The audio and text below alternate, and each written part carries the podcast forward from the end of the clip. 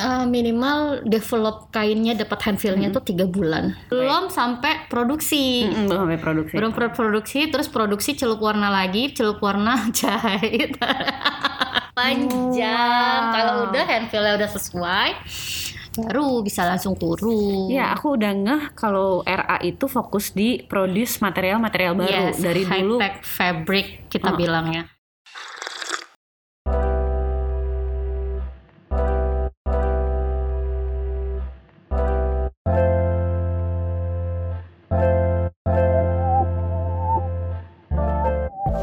Assalamualaikum warahmatullahi wabarakatuh. Halo lagi di episode sekiannya Mode Stock dan di episode kali ini kita kedatangan Restu Anggraini. Halo, assalamualaikum tuh. Waalaikumsalam, aku deg-degan. Mau ditanyain apaan? Enggak, kita ngobrol aja. Tuh udah Ujian. udah lama banget kita nggak ketemu. Iya, iya sih kak ya. Iya. Kayak kelamaan di gua. Lamaan nih gue dan langsung nih begitu. Wah, itu berbalas nih WhatsAppnya. langsung ditanyain. gue emang sejauh itu sama handphone sih. Ya orang-orang pada males banget ngubungin gue. Makanya ngubunginnya kayak ke tim gue kan. Kalau Iya. ke tim kan dari rumah ke sama apa sama kantor kan deket kan. Jadi tim gue yang nyamperin. Iya dan ini setelah setahun kita ketemu akhirnya langsung ditodong tuh tuh tuh isi podcast dong gitu dan yeay sekarang kita langsung ngobrol lagi eh itu tuh udah ngejalanin industri di fashion muslim udah 10 tahun lebih lah ya tuh ya Dia iya, 10 tapi ya. ganti-ganti kan brandnya kan. Soalnya Iya. kan yang dulu dulu tuh kita bikin hijabers community bareng kan. Heeh. Itu mulai bikin brand namanya Mainland sama Wulan, terus sama lagi ya dulu ya temen gue satu, kok gue lupa. ya sama ada partner lah ya Iya, sampai ah, akhirnya sekarang bikin Restu Anggra ini officialnya di tahun 2013 2013. waktu show bareng sama Ria sama Noni kalau itu yang RA Heeh, karena kan nggak bisa ngelanjutin brand yang dulu kan. Hmm. Eh, terkait sama hak cipta nama apa gimana gue juga lupa Hmm. deh. Pokoknya si nama brand yang lalu itu eh, lebih kayak universal jadi nggak bisa dipakai. Terus kayak Hmm. ngajuin berapa nama. Akhirnya hmm, orang dari hakinya bilang, kenapa nggak pakai nama lu sendiri? Lu kan as designer ya pakai nama sendiri. Hmm. Ya waktu itu kayak ya udahlah yang penting hakinya keluar aja dulu gitu. Jadi oh kayak jadi awal mulanya tuh justru Oh, karena Oh, kayak karena kebentur sama nama. Hmm. Kalau sekarang kayak gue pengen balikin kayak lebih cakepan pakai nama lain deh.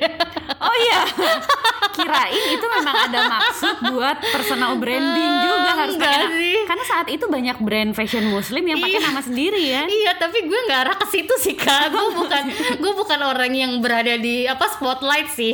Lu lihat sendiri kan, gue kalau show abis itu gue ngilang. gue gue tuh pusing sama keramaian. Gak bisa gue dibawa apa eh, Ah. keramaian gitu gue. Oke, nanti itu kita bahas. Jadi itu punya ada RA Ah, ini, ah, terus ada ada Etu. Itu untuk yang eh, Eh, premiumnya. bra- brand premium. Terus ada apa aja tuh tuh? Ada Homba Etu. Iya, itu yang alat bakar. Alat, alat masak. Alat Alat, masak. masak. Karena lagi develop terus kan karena tidak segampang bikin baju ya kalau udah Hmm. logam. Terus aku juga bikin perusahaan baru untuk eh, develop eh, metal. Oh. Hmm, kayak bros-bros. Oh, itu develop sendiri. develop sendiri. Eh, Bro- oh. Alhamdulillah sih klien aku udah lumayan banget sih dari itu karena kan B2B ya. Hmm. Jadi makanya aku nggak pernah keluar karena ngurusin ngurusin brand orang.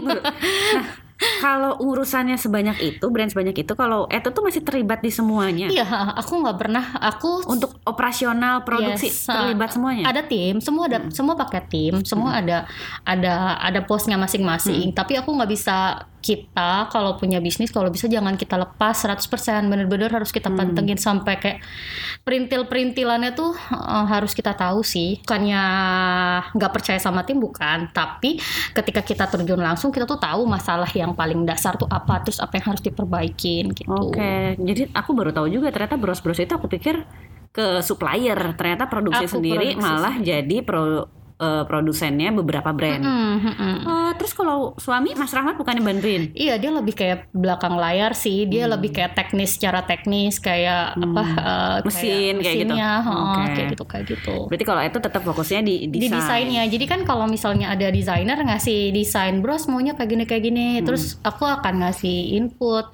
kayaknya kalau bentuknya kayak gini nggak akan bisa secara technically gitu-gitu Hmm. jadi kayak aku kasih masukan Terus kita pakai jilbab ya, jadi tahu gitu iya rasanya apa. heeh.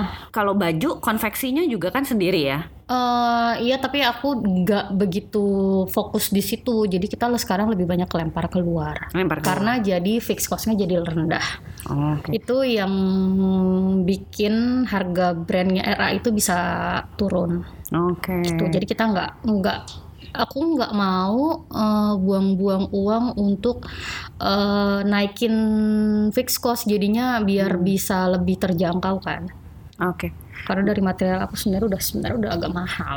Tapi material tetap dari pihak ketiga kan? iya, ha, produsen. dari pabrik. Oh, dari serat, dari serat. Aku langsung ke serat. ke pabrik serat. Iya, pabrik serat. Jadi kalau sekarang ERA itu ke pabrik serat. Ah, ah, jadi gini, eh, misalnya ada pabrik serat nih.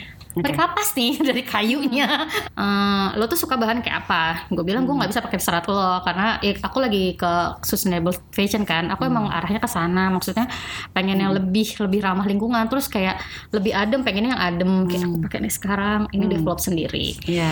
Terus eh jadi nanti dari si seratnya itu eh Dari kan pabrik seratnya dari pabrik nunjuk seratnya. pabrik kainnya. pabrik kainnya dia akan bikin Oh. nih gue punya develop kayak gini kayak gini hand feel-nya lu suka nggak Hmm. lu sukanya kayak gimana gitu kan nanti aku nanti aku detailin aku sukanya kayak gini kayak gini kayak gini nanti mereka ya udah gue bikinin gue developin sama Hmm. lo terus nanti dari pabrik seratnya akan milih pabrik mana yang bisa developin kain kayak gitu Oke, itu proses berapa Wah, lama tuh? lama kak Oh, makanya gue tuh nggak bisa keluar kayak minggu ini bisa sebulan ini bisa keluarin target tidak gitu nggak bisa karena memang proses kainnya sendiri aja dari developmentnya udah tiga bulan sendiri Oke, dan itu direncanakan dari tahun sebelumnya. Misalnya, Iya, oke ha-ha. di bulan Maret, di bulan Agustus, sama di bulan September kita, oke. Amy Amy. itu tuh dari bulan tahun lalu dari bulan apa ya Maret apa Juli gitu lah pokoknya Juli tahun banget. lalu? tahun lalu Oke.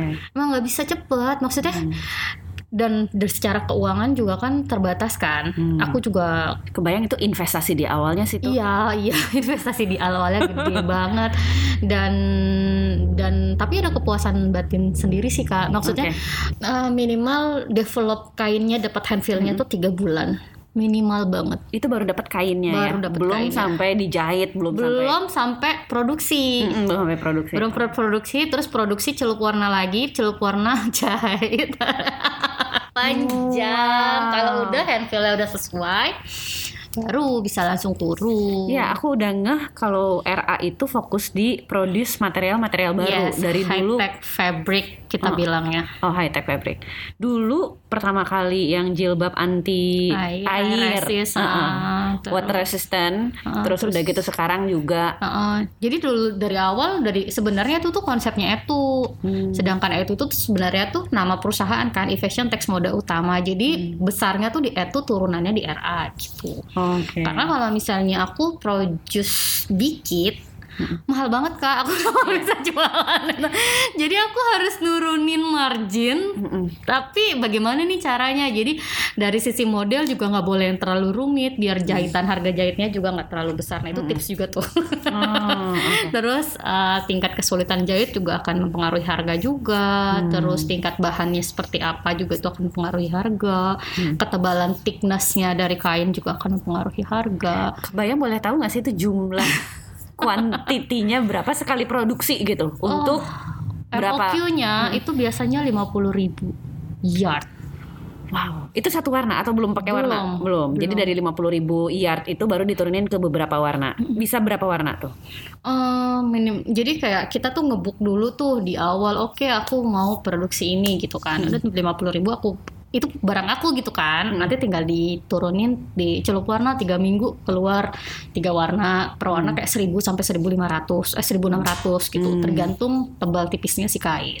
Kalau kainnya tipis itu minimal 1600, tapi kalau kainnya tebal itu 1000 juga boleh aku tuh aku tuh uh, sensitif banget sama kain. Makanya ketika kain enak atau enggak tuh langsung berasa gitu loh di di ini. Jadi kayak aku percaya sama kulit aku sih gitu kayak oh ini bagus nih oh ini enggak gitu. Dan setelah bertahun-tahun produksi kain sendiri, eh, kain yang seperti apa tuh yang ternyata memang cepat eh, diserap oleh customer gitu, cepat terjual. aku bilangnya sih uh, dulu kita bilangnya klimatek ya.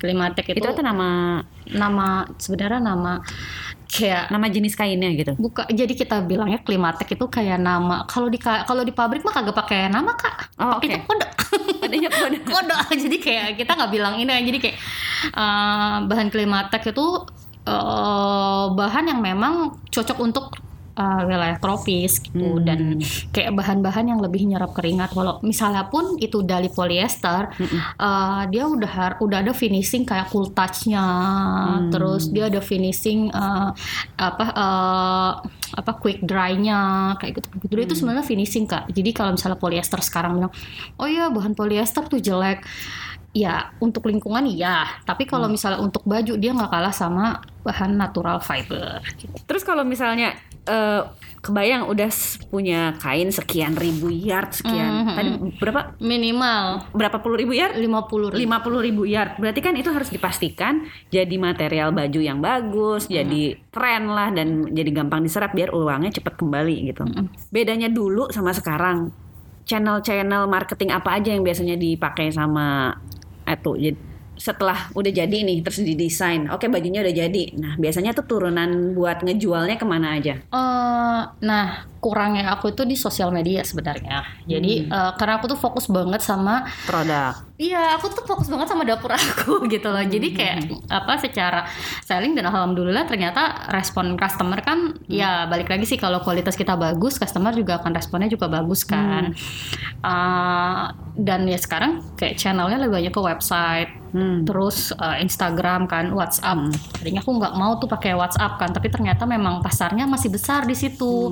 Nggak bisa nutup mata juga walaupun Ya, ibu-ibu Iya, jadi kadang-kadang pun ada yang kita terima orderan via telepon, ya kan bingung. oh ya Allah Ibu tuh WA aja.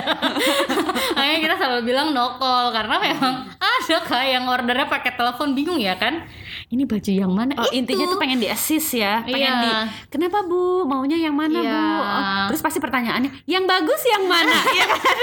Jangan tuh sedih kak, difotoin kerudung. Aku mau, eh aku eh difotoin baju. Aku mau kondangan, mau buat seragaman. Karena kan kita produksi kain jilbab kan warna-warni ya kak. Fotoin baju. Cocoknya warna apa? Buset, tahu jadi fashion consultant juga. Iya, dan admin admin tim aku tuh emang aku ambilnya dari anak-anak yang eh, sekolah desain. Jadi Hmm, mereka bisa adjust langsung kebutuhan customer. Kan langsung kayak tapi warnanya gelap kok gak kelihatan. Terus itu cuman motoin baju lagi kan Fotoin padahal baju. orang juga orang kayak orangnya seperti apa itu juga ngaruh ya. nggak tahu ya kerudungnya. modelnya kayak apa. Terus kayak misalnya brokat kan kalau kondangan pakai brokat kan? Ya daleman apa eh, pakai pakai furingnya warna apa kan tergantung juga. Jadi kayak Oh, jadi ini brokat beneran ya. brokat? brokat Belum jadi baju? belum. Belum aduh. Terus seragam tiba-tiba oh seragam perusahaan ini kira-kira warnanya kerudung apa? itu perusahaan itu parahnya apa sih? Akhirnya kita googling ini perusahaan ini. Oh terus ini sama kayak warna coklatnya PNS apa gitu aku bukan PNS apa gitu pokoknya salah satu Hmm. institusi pemerintah kita googling lagi itu seragamnya warna apa Wah. jadi kayak ya ya Emang customer service itu fungsinya di dua ya. situ sih dan Mendengarkan curhatan customer itu C- Iya, CS curhat CS, curhat customer. jadi kayak dari dari situ sih terus ada kita ada di FX juga kan terus Hmm. untuk cabang juga ada di Padang Hmm. Eh, Palembang ada tapi kayak nggak terlalu sebesar Padang karena emang kurang begitu ini sih Terus kayak misalnya sekarang tuh yang Emmy ini kan ngangkatnya saking elastisnya kainnya terus berapa lama tuh sampai akhirnya oke kayak kita pakai pemain balet turunannya gini nanti di Instagram kampanyenya seperti ini itu itu ikut turun juga. iya. Kak, aku tuh kerja tuh nggak pakai waktu kak. Mungkin kalau yang udah pernah kena, maksudnya yang kerja sama aku tahu banget bisa jam satu tuh aku WA. Kayak kurang ajar banget sih. Nah itu kalau aku lagi kerja tuh kerja, ya misalnya aku lagi fokus di satu, itu tuh bisa seharian bener-bener yang fokus itu. Tapi yang lainnya aku bisa lupa. Chan gimana nih Ochan? Ochan udah ngerti lah ya. Pacan udah ngerti karena kan rumah sama kantor kan deketan kan. Jadi aku secara mat eh, badan aku fisik aku tuh kayak ya Chan gini-gini. Jadi kalau sambil bahas sambil ngerja. Jadi lebih banyak eh, apa pink gitu-gitu. Hmm, Dan untungnya Mas Rahmat support lah ya itu yang pentingnya. Karena Bagi dua, perempuan, bagi dua. perempuan bisa bekerja itu pasti atas support suami. terus aku juga lihat nih Instagramnya kan banyak yang kayak eh, ketik like, komen, terus nanti dapat barangnya gratis itu masih ngaruh ya. Ih ngaruh masih masih, Masih ngaruh. Jadi lebih kayak dari jadi gini loh kenapa banyak yang kayak banyak eh, giveaway sekarang sekarang karena secara nggak langsung mereka kayak eh, membantu kita untuk mempromosikan produk kita. Hmm. Jadi kalau misalnya ya aku nggak bilang nggak ads ads di Facebook atau di Instagram itu nggak bagus karena aku juga main di situ ya. Tapi efeknya buat brand aku ternyata bagus itu kalau dari teman.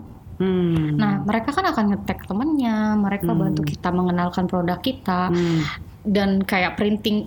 Aku tuh printing tuh PO loh kak. Aku zero banget gitu loh printing printing scarf. Kebayang gak sih lu beli printing, lu gak ngeliat barangnya, tapi aku review. Jadi kita foto, video, Hmm. IG live, IG story, sampai kita bikin komen question, lu tuh mau pakai, lu tuh mau tanya apa dari pattern yang ini, Hmm. gitu. Itu tuh sampai kita itu dan dan biasanya kan temennya ngajak lagi temannya gitu. Jadi kayak komen dari komen komen komen komen itu. Jadi Hmm. lebih dari sisi customer lebih trust karena temennya yang Hmm. bantu kenal. Jadi lebih baik sih mat budget marketing itu lebih baik Yes. dipakai di produk Nah, dibagi-bagikan gitu ya yes. daripada langsung ngeluarin uang buat sesuatu yang aku nggak bisa eh, Hitung efektivitasnya hitung, gitu ya? yes. Ah, Oke. Jadi lebih ke arah situ. Tuh kalau setahun katanya udah direncanakan dari sebelum-sebelumnya. Jadi misalnya sekarang masuk 2021, di 2021 ini ngeluarin berapa koleksi, terus scarf berapa kali. Nah, itu ada hitungannya? Kalau scarf itu setiap bulan. Kalau scarf itu setiap bulan sekali. Oh, sebulan sekali. Iya, aku udah punya planning buat yang tahun itu ini tuh. polos sama pattern. Ke pattern. Kalau polos kan tinggal nyelup doang. Oh. Jadi kalau pattern tuh Jadi kayak bahan sih kat- bahan yang polosnya itu pun itu dari produksi sendiri juga. Iya. Oke. Jadi kayak kita kan combine juga kan ada yang bahan A, B, C gitu. Jadi kayak kita keluarin sesuai sama season gitu. Berarti warna itu juga bisa ditentuin sendiri. Iya, semua aku aku punya pantun color sendiri, kita bikin warna sendiri. Jadi untuk kerudung aja aku ada 91 warna polosan. Nah, dan itu yang produksi terus-terusan begitu. Habis produksi lagi, habis Iya. produksi lagi gitu.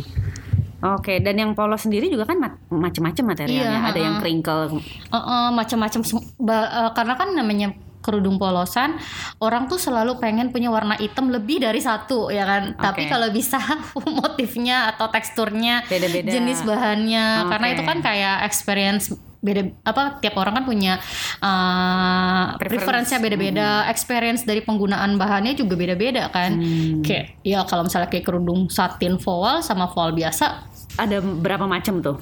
eh, banyak sih kak. Sekarang lagi aku sekarang lagi- Jenis dari materialnya aja Ah, dulu. total ada 6 Voile, Turkish voile, Savannah voile, Crinkle voile, Viscose voile Terus apa lagi ya? Yang lagi di printing-printing itu kayak Twilight, Paris. Ini penamaan sendiri, penamaan sendiri atau penamaan dari pabrik sih? Savannah, wow.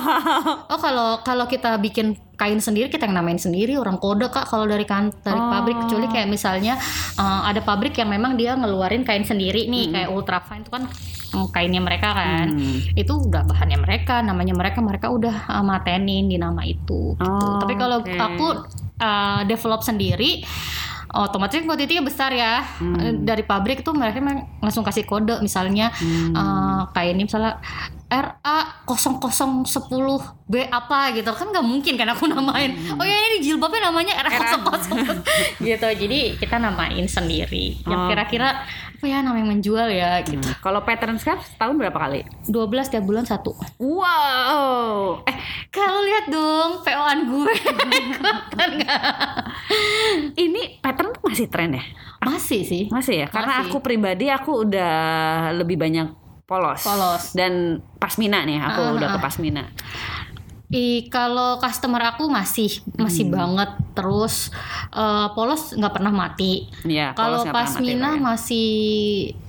Belum terlalu settle, jadi masih Hmm. kayak naik naik naik. Kita selalu ada pasmina, cuma kuantitinya kayak cuma dari 100% cuma 10% doang pasmina. Oh iya. Oh. Iya, mungkin pasarnya beda kan. Ada yang memang Iya, iya, iya, iya, ada yang benar. memang- ada yang brand jualannya di pasmina Iya, gitu. karena kan memang si ownernya pakai kan, jadi Hmm. kan di di boost terus. Jadi ada yang bilang marketing itu tuh seven way. Hmm. Jadi pertama lo nggak kena, terus aku lupa deh pokoknya seven way. Jadi lo harus promosiin tujuh kali itu terus sampai akhirnya Oh. di otak tuh ya udah nempel gitu ya. Nempel. Ah, mungkin juga itu jadinya yang dipakai sama banyak brand buat promosiin satu produk aja di Instagramnya tuh sampai berkali-kali, Berkali-kali. berkali-kali, berkali-kali gitu ya. Oke. Kayak aku nih bikin natural fiber, natural fiber terus kadang-kadang apa? ya? Sebenarnya yang jualannya udah bosen gitu. ya. Iya, ha-ha. Oke. Terus kayak aduh males banget lagi ngom ini lagi ini lagi tapi memang harus terus terus terus biar orang tuh customer tuh ingat Nah, oh ini tuh uh, brandnya aku Dan itu selain di timeline sendiri, cara ya biar orang ngelihat lagi, ngelihat lagi, ngelihat lagi, caranya RA ke mana aja? Eh, ya itu eh, sosial media udah paling udah paling top sih Oh. sekarang sosial media sih Oke. kalau ada cara lain kak tolong dimasukkan ke proposal Jadi di prospek nih.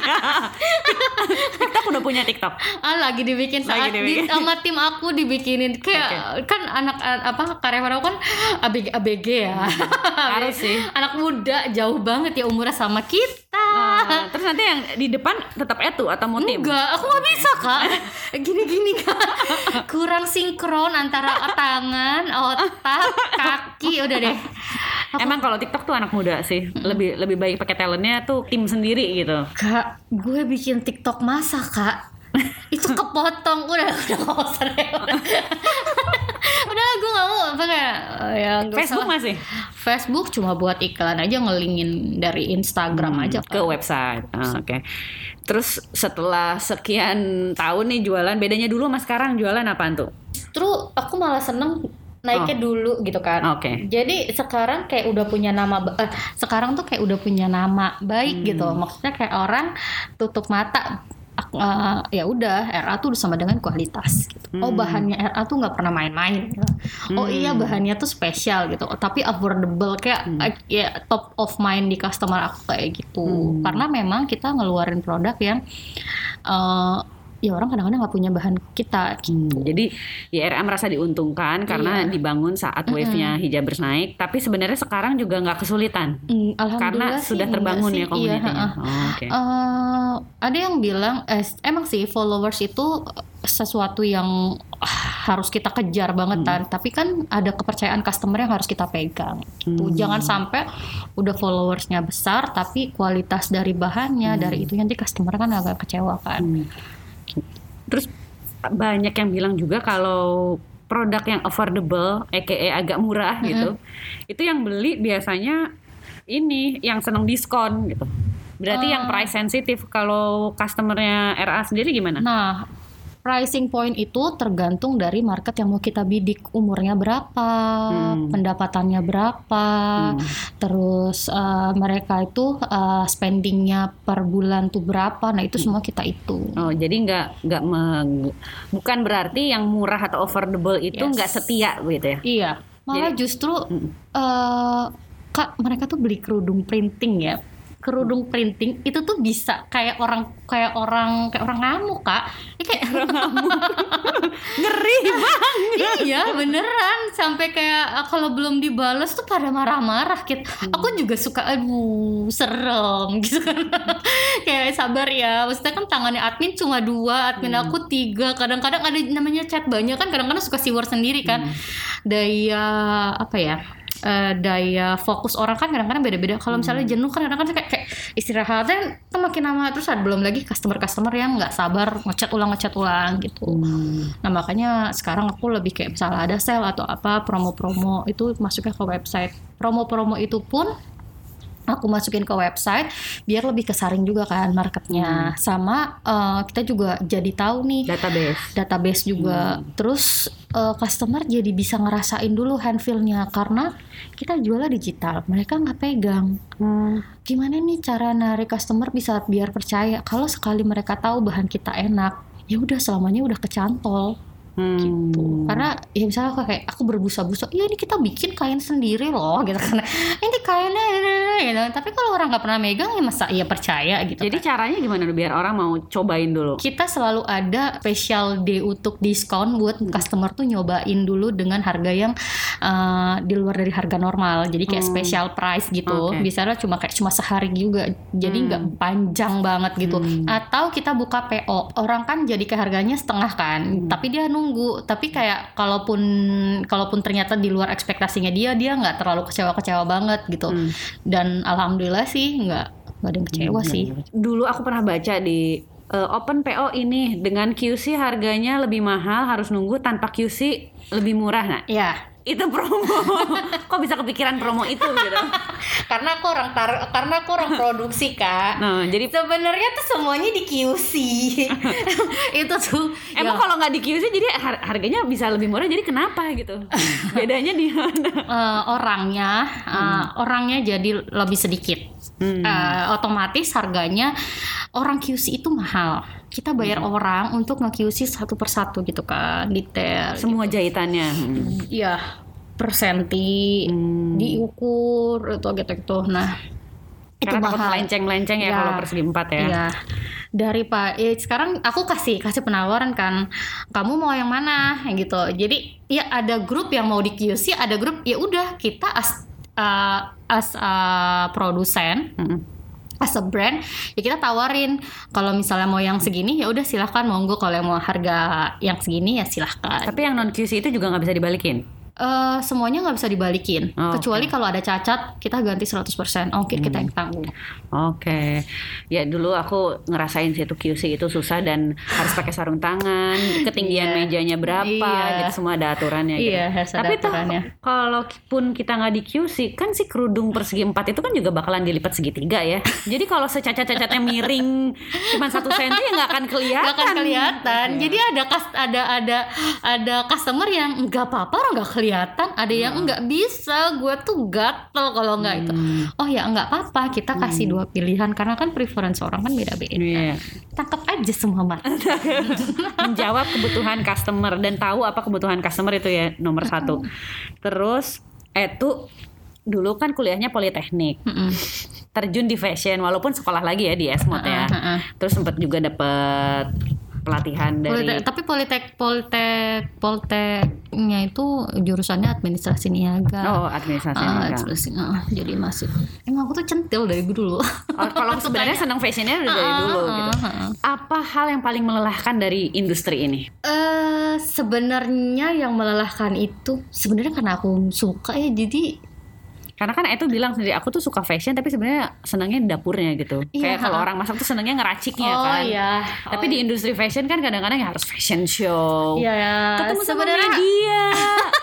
gathering sama customer. Iya gitu. itu tuh aku selalu diitin ayo dong kumpul bareng gue tuh pusing kalau lihat orang banyak nggak bisa kayak aduh kalau banyak lampu kalau apalagi kalau media datang gitu kan eh, Belum lagi kadang-kadang media juga suka galak kan Misalnya ditanya kok nggak mau jawab sih? gitu. Iya. Atau kok jawabannya kayak gitu aja? gitu. Sebenarnya karena aku tuh kalau ngeliat cahaya lampu atau matahari atau apa pun yang kayak light light gitu tuh kayak langsung hilang fokus gitu loh kak. Hmm. Terus pokoknya kalau banyak orang kayak ada fobia apa sih namanya ya? Aku nggak ngerti deh. Pokoknya nggak nyaman aja Nggak ya. nyaman, ha, nggak nyaman aja. Aku bukan Kecuali eh, banyak orangnya di pabrik gitu Itu baru Oh ya itu lain. Oh, nggak bisa om, nggak bisa ini miring. Ulang. Terus ya paling gitu. Kalau yang kerja kan lain ya. hmm. Kalau yang spotlight lebih ke malu sih. Apa-apa yang dirasain malunya tuh kayak Oke, oke. Kayak ada insecure-nya juga gitu Iya, aku Kayak nggak suka terlalu rame. Terus ya, Yang ditakutin Apa apa? ya? Eh, ekspektasi dari orang kah? Atau ngerasa iya kayak, ih, gue kan nggak siapa, bukan siapa-siapa gitu loh kayak, Hmm. gue ah malu gitu, kayak, ya kadang-kadang eh, kurang ini ya, kurang Lebih takut tampilnya apa lebih takut ngomongnya? lebih takut tampilnya sih. Kalau ngobrol mah biasa aja. Hmm. Tapi kan takut orang tuh expect ke kitanya apa gitu. Hmm. Lebih takut penilaian orang sih ke kita. Hmm. Dan itu takut kadang nyakitin orang juga sih kalau ngomong apa-apa jadi kayak Ya walaupun sekarang katanya kalau punya brand ya harus siap-siap pemilik brand tampil gitu. Setuju nggak? enggak juga sih Enggak juga. Oh iya banyak yang nggak tahu kalau aku punya oh ini yang namanya Karestu jadi kayak Oh jadi menurut Etu mematahkan ya. Jadi kalau punya brand nggak melulu harus, harus. ownernya tampil. Enggak. yang penting kualitas di produk Oke. Wah, yang penting orang orang udah ini. Ya orang baru tahu aku itu gara-gara aku sering live IG IGTV aja Hmm. customer aku. Oh ini. Tapi kalau ketemu lah ketemu di itu pun kayak aku sering ah pakai kerudung gue pakai baju gue gitu kan. Hmm. ya udah tapi nggak nggak sengeh itu mereka. Oke. ketika mereka ngeh itu aku tuh kayak ya ampun ternyata ini kayak Hmm. ya ya ya ya. Kayak ya ya emang aku nggak setampil itu sih maksudnya kayak Hmm. ya malu juga Tapi pernah bikin kolaborasi nggak kan sekarang juga makin banyak tuh brand kolaborasi sama public figure biar ngangkat produknya gitu. eh pernah ini mau ini Mau. lagi mau ah, lagi lagi lagi mau Oh jadi emang mau mencoba arah ya situ mau juga coba ya. arah situ Oh, lebih kayak seleranya eh, sel- seleranya si A itu Kita eh, jadiin jadi kita produk. jadiin produk tuh. Oh, Oke. Terus terus rencana ke depan apa nih tuh? Lagi banyak planning kayak kita lagi pengen bangun kantor baru kan yang lebih Google banget gitu kesannya kayak bikin Google Google Office lah gitu kayak Oh, jadi rencana 2021 nih Iya. saat pandemi ini bangun office. Iya, tapi kayak pelan-pelan kayak aduh kayaknya ngeri juga gitu kan. Makanya banyak banget planning yang kita kita ini kayak waktu itu kan aku bikin jaket penghangat kan. Hmm. Yang show dua tahun yang lalu ya sebelum pandemi aku bikin jaket penghangat karena emang aku mau launching buat liburan musim Ternyata pandemi. dingin. Ternyata pandemi. Akhirnya tuh Aduh, batal tuh? batal. Tapi eh, tapi kan itu udah kita patenin si jaket Hmm. penghangat itu. Ini mau nyaing-nyaingin Uniqlo nih. Enggak sih, itu tuh kayak emang idenya suami aku kan. Dia kan emang seneng kan. Ya dia nyoba sendiri, dia ini sendiri. Jadi itu kalau itu kan kayak aku kan punya ide ya pengen bikin ini tapi nggak tahu sistemnya kayak gimana gitu. Nanti kayak kita secara manual nanti kita lempar ke pabrik yang bisa bikin uh, secara technically-nya gitu Hmm, produk tetangga aja berusaha berusaha keras masuk ke market kita gitu ya. Iya, kita Kenapa nggak kan- kita yang Oh. produksi gitu? Karena kalau aku kayak, oh gue selalu, ya ingat gak sih kalau waktu kita ke London gue alergi dingin, Iya. sampai gue nggak ada suaranya, ya kan saking dinginnya. Udah gitu disuruh Oh, ngomong ada mulu. suaranya gue kayak itu tuh, tuh. ya gue sama kayak yang aku bilang yang bisa nggak sih kita bikin jaket penghangat, bisa nggak sih sistemnya kayak gini gitu. Hmm. Eh, ternyata bisa karena kemarin cowok sempat CFA sama Kak Barli waktu itu almarhum. Almarhum. Buat mereka yang baru memulai bisnis nih, mau scale up lah, mau membesarkan produksinya gitu. Hmm, hmm, Pesan dari Etu apa aja? Hitung Oh oke, hitungan jangan sampai salah Iya, ya. jangan terbawa apa ya? Terbawa eh, emosi ya, emosi sesaat. Mm-mm. Jadi oh iya nih gue harus besar karena ngeliat si brand A. Eh nggak apa-apa kita boleh kita boleh mimpi. Tapi kan tetap kita harus ngelihat kemampuan kita, finansial kita. Jangan eh, terbawa emosi. Oh ya beli bahan banyak banget apalah apalah gitu. Tapi ternyata kita gagal gagal produksi, gagal bayar, cash flow-nya nggak jalan. Hmm.